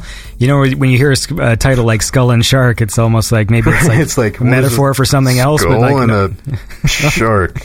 Literal skull and a literal shark, man. Stuff in this city. It's got, like, a Warriors, like, the old 70s Warriors movie vibe to it. So, like, the city's, like, made up of different gangs.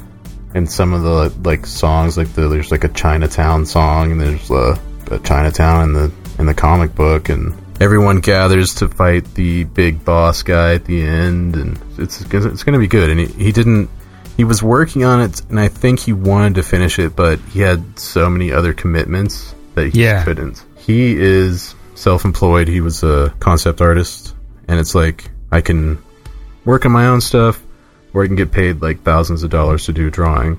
Right. So he worked on his Steve Lichman comic book, which he made a killing on Kickstarter.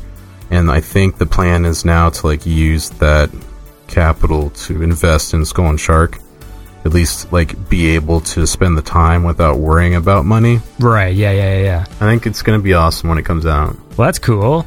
It'll, like, breathe some new life into the album sales. Yeah, and I have, like, a B-side album in the wings that I want to release with the comic book, because originally it was like, he's going to work on the comic book, he's going to finish the comic book, I'm going to work on the album, the album's done, when's the comic book going to be ready? It's been a while since I released an album, kind of have to release the album, sorry. Right. And it is a good idea, because it still, there's no comic book. But there will be a B-side album at some point, and vinyl, hopefully. Well, that'd be cool. Are you into the vinyl thing? I was never really... I don't now, but just because I don't have space to fucking put stuff. I just listen to MP3s. I don't even listen to FLAC. Yeah. You know, I just like high-quality MP3s. But vinyls are neat. That's pretty much where I am, too. It's just too much of, like, a hassle. There's, like, machinery involved, and... Yeah. Machines. Yeah, machines. What are you going to do? Before you couched your arcade machine, what were your favorite games to play? My favorite arcade is Robotron. Just, it's like a simple, it's like 80, I don't know, 4 probably or something like that. Are you familiar with Robotron? Have I played, to be honest with you, I almost exclusively play brawlers. Okay. Like when I'm going through the list. How about this? Have you played Smash TV? Yes, yeah. Right, so it's like the Robotron is the precursor to Smash TV. Oh, okay. And whatever, like Total Carnage or something like that that they made after. Yep, that sounds correct. Yeah. But Rotron is just like one of those like old, brutally difficult games that for some reason I just can play over and over and over again. I don't get sick of it.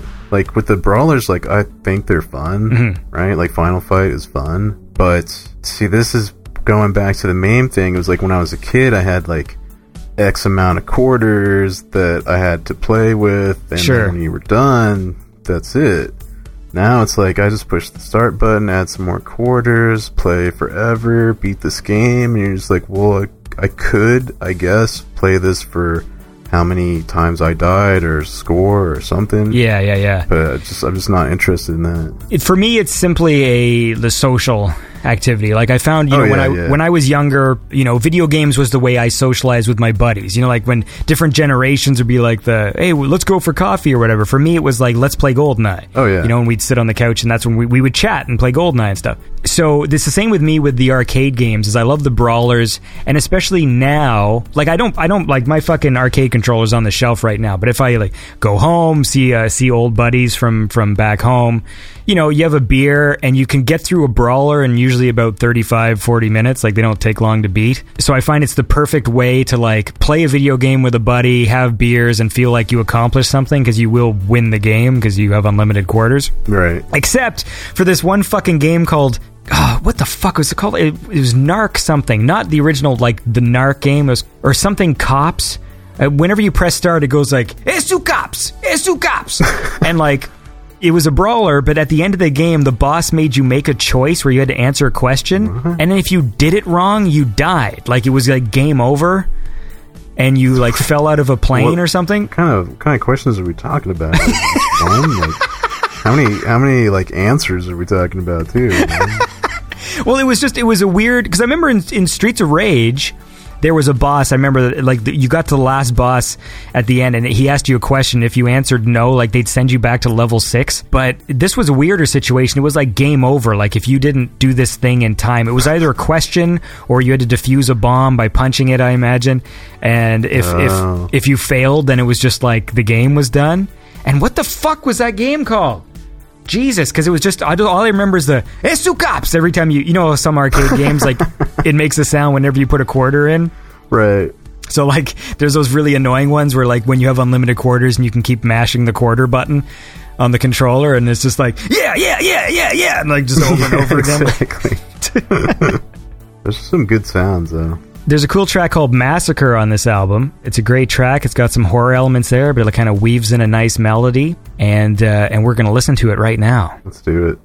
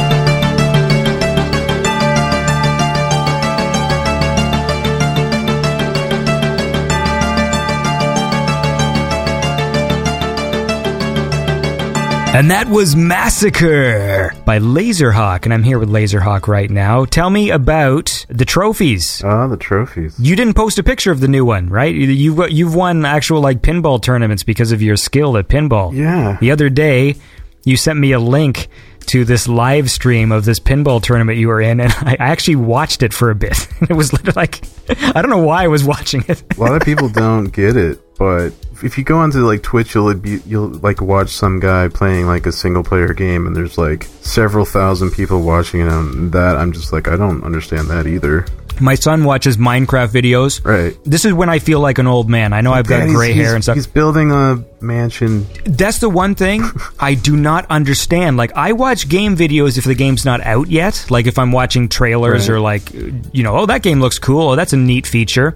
But the second the game comes out, why the fuck would I watching people play video games is the worst part of video games. Like that. So now there's this whole generation of kids who just watch unfunny people do walkthroughs and like act like they're funny and like he's laughing at it, so I'm like, oh no, like, is this gonna fuck up his sense of humor? Like, he's gonna grow up and think it's funny to like not say funny asshole. Yeah, he's just like, because it doesn't take much to impress some people, I guess, because I've watched a few, just, you know, like, you have to, because everyone was like, oh, PewDiePie, and you go like, what the fuck is this? Like, why do people say this dumb word? I hate that word. Right. And then you go on YouTube and find out what it is, and like, oh, it's what?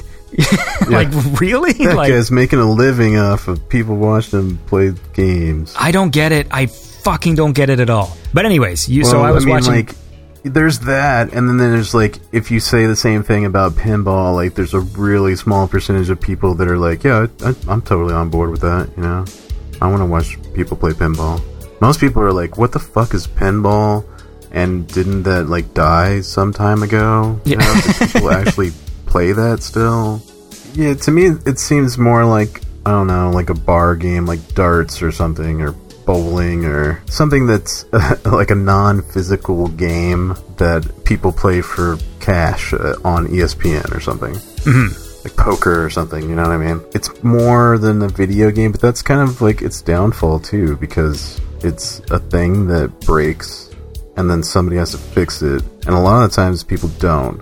And that's pretty much what killed it for me when I was a kid. Because it's like, hey, what's this thing? I'm going to put money in it. And like, what? Shit doesn't even work right. Like, and when you don't even know it's not working right, you're just like, this sucks. Right. So people walk up and the thing's broken. It's not maintained. And that's what gives pinball like a bad reputation. It's hard to be someone that's like, hey, I'm going to run a barcade or whatever. I'm going to have pinball in it. It takes a certain kind of like sadistic person, masochist or something. So when you guys are doing the tournaments, then, like, are there machines like breaking all over the place? Oh yeah. So how does that work? Like, what if you're like having a great game, but then all of a sudden like the fucking legs fall off? It's happened to me. There's rulings if like something doesn't, like a judge comes out, like there's a flag. Yeah, and shit. there's a tournament director usually that will come over and make a ruling. Like, if the game just cannot be played anymore, then that game might be cut completely from the qualifying if it's been less than half of the time allotted for qualifying. Is that to prevent people from, like, you're having a really shitty pinball game, and then you, when no one's looking, you like sweep kick one of the legs and like break something off and be like, oh, it broke, I guess I get to start again? That's pretty impossible, and you'd have to be an enormous dick to pull that off, and you'd have to be like, you have to be like Jean-Claude Van Damme or something to pull that off too. Those things are sturdy, man. There's something called the death save, and like, we have a group of guys in Austin, and we call it the Death Save Disciples. Do you have robes? We don't, but we have shirts. It's pretty sad. Anyways, so if a ball is like draining down the right out lane on a lot of tables, you can do this move called a death save, and it involves like moving the entire machine to the left and then to the right. So you're putting a lot of action on this game that like the designers did not intend for you to do, and they just take a beating. I thought pinball machines don't like that though. Don't they go tilt? And then there is a tilt, so you can tilt doing this, but a lot of times, you know, games on locations, the tilts may not even be installed. The tilt is a physical thing. It's like a pendulum. Okay. With a ring around it. So when the pendulum touches the ring, the game is either going to tilt or give you a danger that it's going to tilt if you keep doing that. Do they make modern ones that have like gyroscopes in there? They don't. I mean, someone might, but people that manufacture them are still using the classic tilt mechanism. Do you practice? That's something that I've thought about that. Do I practice? Yeah, like how does that work? You go into these tournaments, like you're at home, is it just that you play pinball all the time, or do you actually like know when you're about to go to a tournament to be like, I'm going to beef up on draining balls? Oh yeah, don't beef up on draining balls, whatever you do. I feel like that's probably the bad strategy. Now, like every game, it's got sort of maybe the ideal way to play it.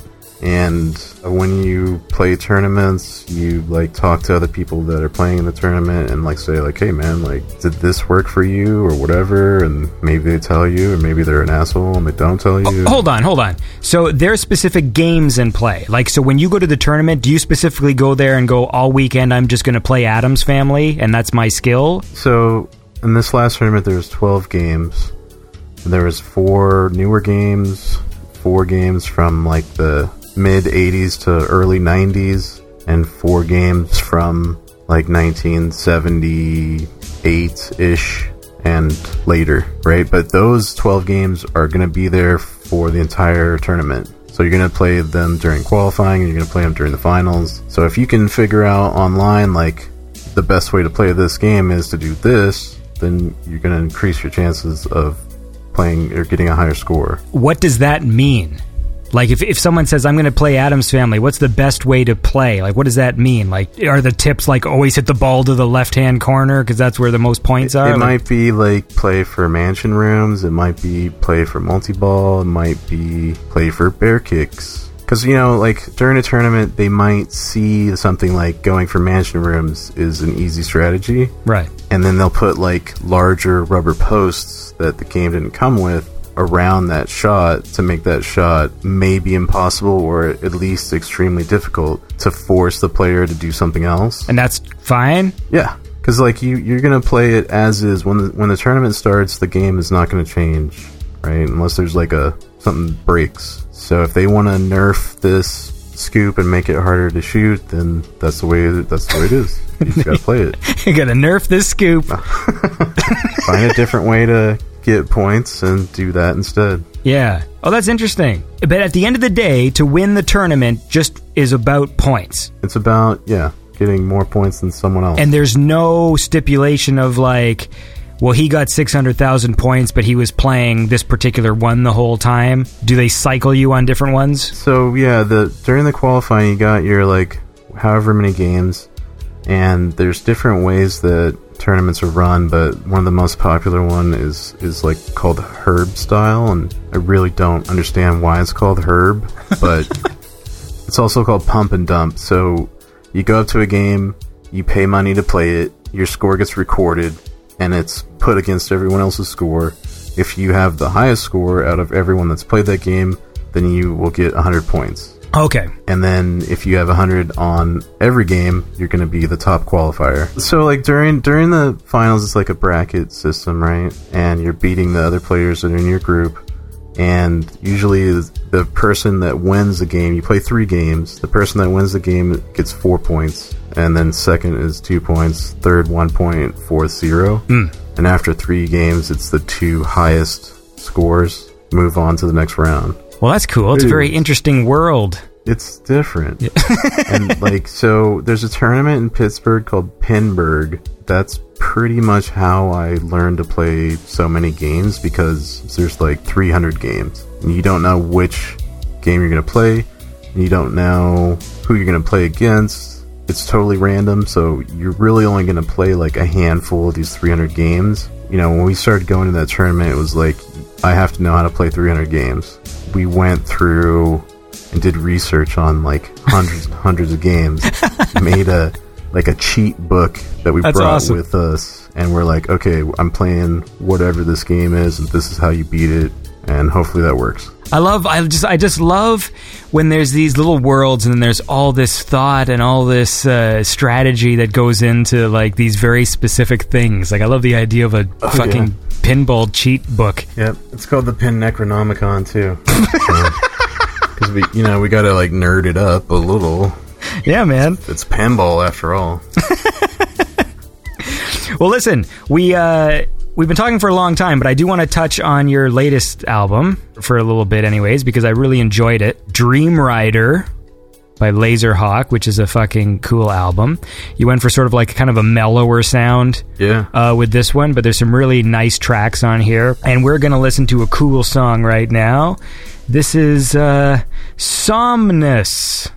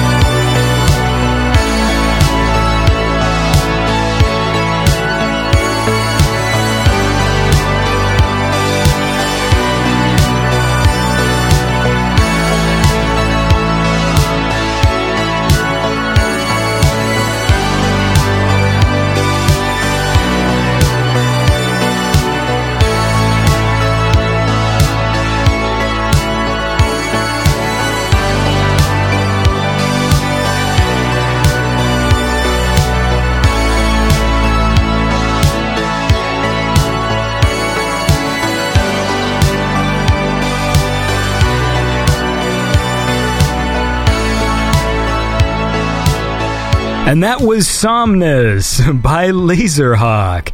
And that's a cool track. This whole album had like a neat vibe to it. I dig it. What inspired the vibe of this one? If you go back to Redline, I had a lot of like fast-paced tracks, and then Interstellar, right? That was sort of thrown in. It was kind of like a lower tempo, more of a laid-back vibe. And then I did the same thing on Visitors with like So Far Away. To some extent, I did it on Skull and Shark. And then I had the Cool Breeze idea that was floating around on YouTube. So I just had it in my mind that I wanted to have like an entire album of tracks that were like that, and just put them all into one place, and it was something I was interested in doing, and I did it. Even though Jack Williams _1911 doesn't like it. Sorry, Jack Williams. Is that an actual guy? No, it's sad because there is a guy named Jack Williams that was like emailing me recently, and I just happened to like use his name as a random like YouTube user.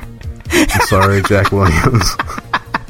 He likes it though. The real Jack Williams loves it. Yeah. Just Jack Williams _1911. Well, he sounds like a cool guy. Jack Williams, the real Jack Williams. Yeah, Jack Williams, the real Jack Williams is amazing. Yeah, he sounds cool to me, man. I don't know if we actually really talked about it. I mean, obviously we mentioned like when you met Mr. Glover, Miami Nights 1984, but like what was the decision? Who prompted the idea of forming the Rosso Corsa Collective? I don't know. I think that we both saw like Valerie and like College and their collective, and then they had like the Masters of the Universe guy that was getting sued had like a compilation, you know. So we were like, let's, you know, like I know you know me, we know Mitch Murder, and like 80 Stallone's cool, we'll get him on board, grab a couple of more guys, and we're like, oh, let's just put out a compilation album. That was my idea. Mike was like, hey, let's turn this into something more, let's turn it into a label. And I was like, that's a terrible idea, man, are you crazy? Ain't nobody got time for that, are you crazy? But It turned out awesome. So what's the delineation of tasks then for you guys? So he has set up Rosso Corsa in Canada as an official business entity, and I've not, because I'm pretty lazy like that. Yeah. So I do like most of like bookkeeping stuff, which I'm also lazy with. Sorry, Mitch, and sorry, Lost Years. Your money is like in the electronic mail. Maybe just send it to me. But really, we just wanted like one place to say like, hey, we like what you're doing, come on board, we've got some notoriety, like hopefully that makes more people attracted to your music, right? And then we've also got a guy that does like our publishing deals. His name's Richard Owen. He is the man. Like, he's the guy that you don't have at your label. Yeah. He's the reason. Because, like, alright, I have music. If somebody comes to me and they're like, hey, man, like, I'll give you, like, $100 if you let me use that in my Pepsi commercial. I'd be like, oh, that's great. That's, like, $100 I didn't have before. But Rich is like, no, that's going to cost you, like, $50,000. Yeah. And they're like, Pepsi. What the hell? Are you fucking out of your mind? And they're like, well, what about like 10? And he's like, yeah. You just got played by Rich Owen, son. So how does the system work then when you guys do sign new people to the label? Is there like a process of voting? Like, do you all have to unanimously be like, yes, we all agree to this artist? Yeah. Unless Mike's like, dude, this is happening. I'm like, alright, sure, I guess so. But at least he, like, said, like, hey, this is happening. Before it, he just does it. Sure, yeah. It's not like I'm just surprised one day. But most of the time we do talk about it and discuss it in length in a really professional way. That's cool. You guys all seem very professional. That's one of the hallmarks of Rosso Corsa. We put the pro and professional. You all go to the meeting there with like a suit and tie, like attend a Skype meeting, but you all dress up for it? No, it's more just like, hey man, what are you doing? Oh, hey, what's up? Oh, hey, I'm thinking about this guy for the label. Cool. I'll listen to it someday. Yeah. But basically, then it's the three of you that are in on that decision. Is there like another person, or is that pretty much? No, that's pretty much it. Yeah, well, that's cool, man. I mean, it is one of the more prestigious. Do you say prestigious or prestigious over there? I say both, you know, depending on my mood. Yeah, I'm like that with Mario and Mario. Depending on the context, I'll say either one. Like, if you're talking about Nintendo, you're probably going to say Mario. It depends. Really? It depends on the con. Sometimes I say, like, I'll say Mario Kart, but I might say Super Mario World. Like, it's a free-for-all up here, motherfucker. Yeah, it's like AC/DC goes both ways. Yeah, man. Just like me, I go both ways. It's a bisexual joke. That's... I'm a really clever guy. It's back to that freaky, rich guy. Yeah, I never told you. I never told you whose bathroom that painting was in. The men's bathroom. And I'll never know. Yeah, no, I just told you. Well, listen, we can probably wrap this up. It's not mine, right? If it was, we would have done this interview sooner, because I just would have posted audio of like, here's Laserhawk taking his shit. See, I told you, he's on the show. Got him. I got that interview I wanted to hear. So let's listen to another track from Dream Rider, and then we'll wrap this up, because we've been talking for a long time. This will be a super length episode, man. Awesome. I'm not going to do a two-parter for this one. I think I'm doing all right for like 5 hours or less of sleep. You know, hey, I'm right there with you, dude. I can do this. I go to bed, it's like 2 in the morning, and then my son's alarm clock goes off at 6:30, and it's really obnoxious sounding, and then he doesn't even wake up, so I have to wake up to wake him up with his alarm. Like, I feel bad about that. As a kid, my mom had to do that like every day. You know, it's like, why do you even set the alarm? God damn you. And the thing is, it's hard when you also don't care. Because school, I hated going to school. So I sympathize with him. I'm not even on my side as a parent. I'm on his side. Yeah. Like, when he doesn't want to wake up for school, I'm just like, I don't want to go to school. You're like, yeah, cool. Dude, I don't want to go either. Like, I just want to, like, I walk in his room, and sometimes, I do this sometimes, I'm sure, like, it frustrates my wife, where I'll walk in, hit his alarm clock, and then just pass out, like, with him, like, so we're just, like, both passed out. And then, like, my wife has to come in and then, like, wake us both up. Because I'm just like, I can't do it. Going to school, I still hate it. Like, the idea of it, walking him to school just brings back memories of how I hated walking to school. Right. That's something we all get to look forward to with kids. Like, you get to relive that. Yay. Anyways, here's a cool track from Dream Rider. And this is a track that's probably my favorite one on the album. I dig this one a lot. This is Awakening by Laserhawk.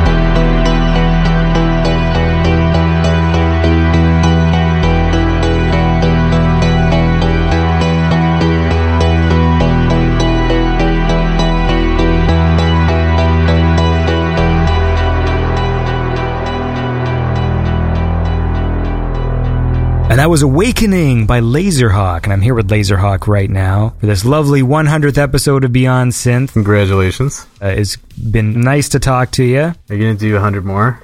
Yeah, sure, why not? All right, just checking. So, like, am I gonna be on, like, the 200th one? And, like, is that gonna buy me, like, a couple years at least? Do I have to start bugging you about it now? Yes, absolutely. I live for that, really. Yeah. I delete, since I'm so bad at organization, so I delete all my old messages so they don't clog up my Facebook, so I don't have, like, the running record of our whole conversation ever. Oh, I'm sure I do. I actually have archived them and saved them to the cloud. Because it would be a funny thing to look at. Because after a while, there's some people who... I know people want me to have them on the show, and I just don't bother. And I get the listeners of Beyond Synth to tweet at Mitch. We call it tweet at Meech. So you do, like, hashtag tweet at Meech and then tell him to be on the show. He loves it. I think he's going to do it. It's his favorite thing, man. Maybe he'll do the 200th one. Yeah.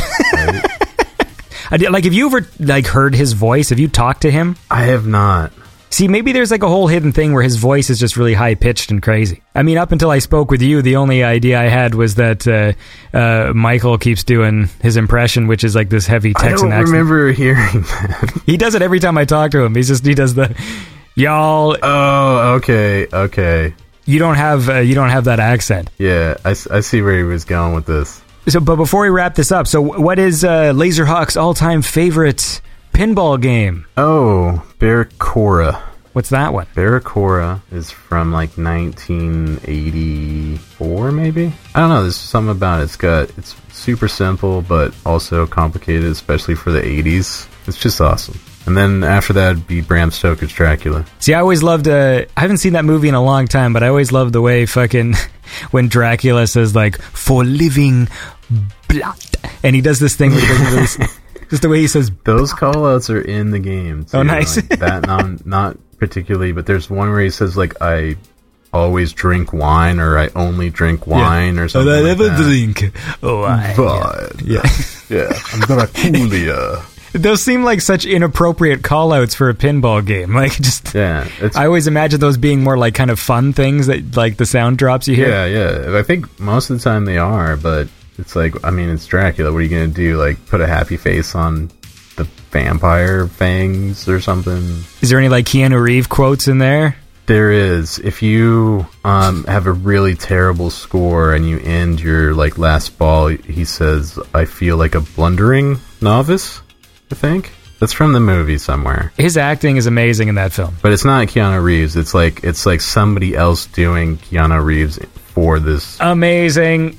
I mean, there's a few Star Wars games I've played where, you know, they get sound-alikes. Right. For the people, and it's always hilarious. Like, sometimes they're like, they sound okay, and sometimes they're like, what the fuck? I don't know why it is. They made a few Star Wars games now, and whenever they get other people to do Darth Vader, you'd think there'd be somebody out there who could do a good impression. I don't think so. But, like, man. Darth Vader always sounds terrible, like, in the video games. Yeah. And it's always really surprising to me that they can't find a guy who can do it. That's a hard one to replicate, I think. James Earl. I don't know. I feel like there's got to be someone out there. I remember I saw a dude on the internet. This was like one of the first YouTube videos I watched, you know, like those old ones where you can still see and they're like fucking 100 by 100 resolution. It was like Transformers, and it was a dude doing like Optimus Prime, and he does like all the voices, but he's like swearing and stuff. And it's actually pretty funny. Oh, that's the one where it's just like, he's like getting mad at all the new Transformers because of how shitty they are. Like, who the fuck is this Autobot? And like, just the dude's fucking like his impression of Optimus Prime is so good.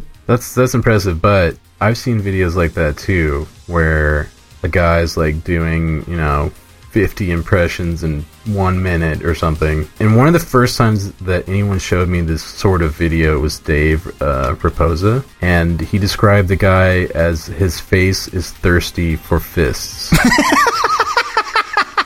Because every voice was a different, like, facial expression, and every facial expression was just like, I want to punch that guy's face. I have that all the time. People, when they have faces that bug me, and I'm the kind of guy that when something annoys me, I just fixate on it. God, did you ever see, there was this Canadian trio called Before Four, and they had this song called, it's like, if you get down on me, I'll get down on you. Like, it's a fucking garbage song. Sounds familiar. These dudes are so fucking weird looking.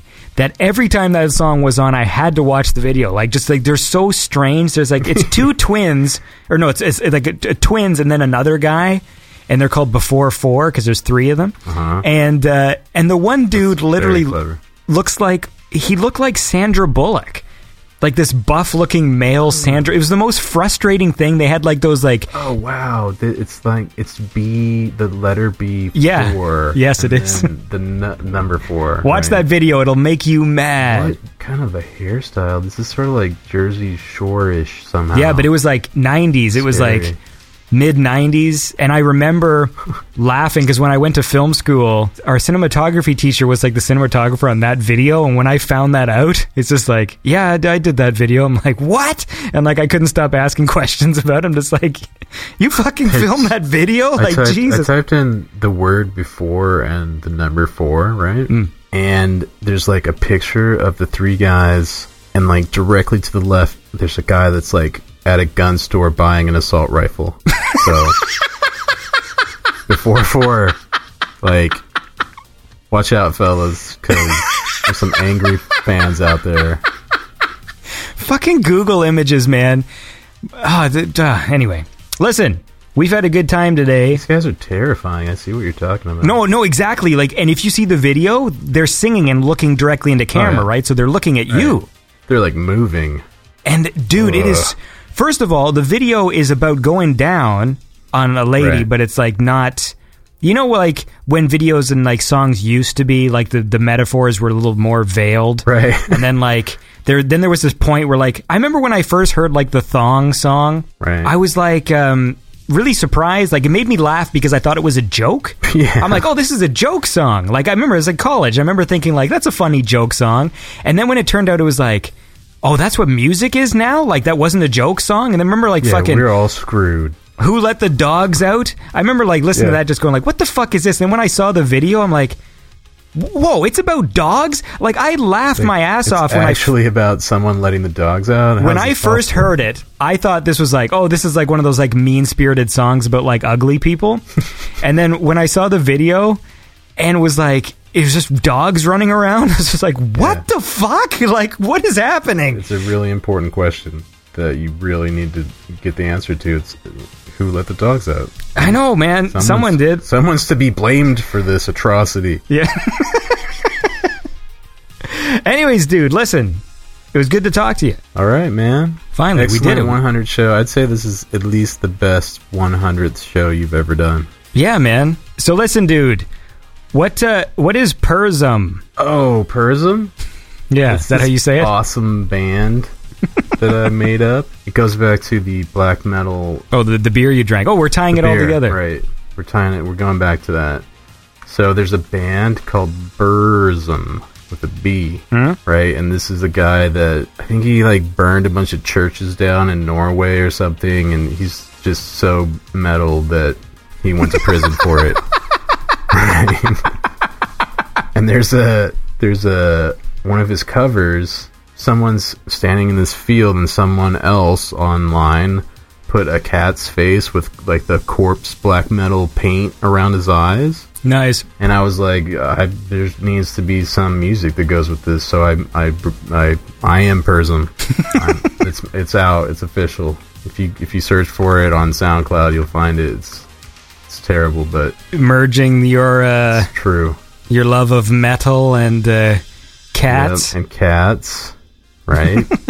I even have, like, names for all of, like, the members of the band name. And, like, I was like, how do you make vocals for cats? Yeah, so how do you do it? What's the solution? So I found, like, on YouTube, like, videos of people, like, just pissing their cats off. You know? Whatever it is that like their cat doesn't like, they're doing it and they're recording it and they think it's funny, and the cat's like hissing at them and growling at them or whatever. That's the vocals. That's it. Great. Go listen to Purzum. Buy the album. One of these days I'll have you and Michael on. He can be Snacks and you can be Purzum. A double header. Dude, Snacks is where it's at. Dude, look at this, like, my original Purzum track has got 6,000 plays. I'd like to thank all the Purzum fans out there. That's amazing. Is that going to be the outro music? I hope so. I can play some if you want. You want to send me a track? Send me some Persum. I'll fucking throw it on there. Do it. Just, hey, here's a fun fact. The first message that you sent me. Oh, you found it? January 22nd, 2014 at 10:27 p.m. Okay. Hey, man. I've been trying to get a hold of you. It's been a while. But hey, the persistence pays off, everybody. What did I say next? You said, howdy. I was wondering if you'd ever be interested in being on the podcast. And I said, podcast? And you said, yeah, Beyond Synth. The one I started last year. And I was like, what the fuck are you talking about? Anyways, that's how we started, man. Yeah. January 2014. That's exciting. That's where it all began. That's where it all began. And 3 years of messing with me until you finally fucking constant bickering and poking and prodding. I've enjoyed every moment of it since January 2014, and I'm glad to be here today. Well, thank you very much for doing it. And you got new music? You working on stuff? Can you like tease something for like 2 years from now? I'm like trying to figure out what to do next. I might do like a Breadline 2. I'll tell you what. It seems like you get a lot of inspiration from watching YouTube clips. Yeah. So watch that Before 4 video and then see what that conjures inside you. Oh, that's going to be dirty. All right, I'll try it. All right. Fucking Laserhawk. Pleasure, and we'll look forward to more music in the future. All right, man. Peace. That's something that, like... B44 might say, I think. I like leaving a long pause as an awkward goodbye, so the other person's like, yeah. Bye. Peace? Goodbye? Adios? Alright, man. Take it easy. Alright, take care, dude.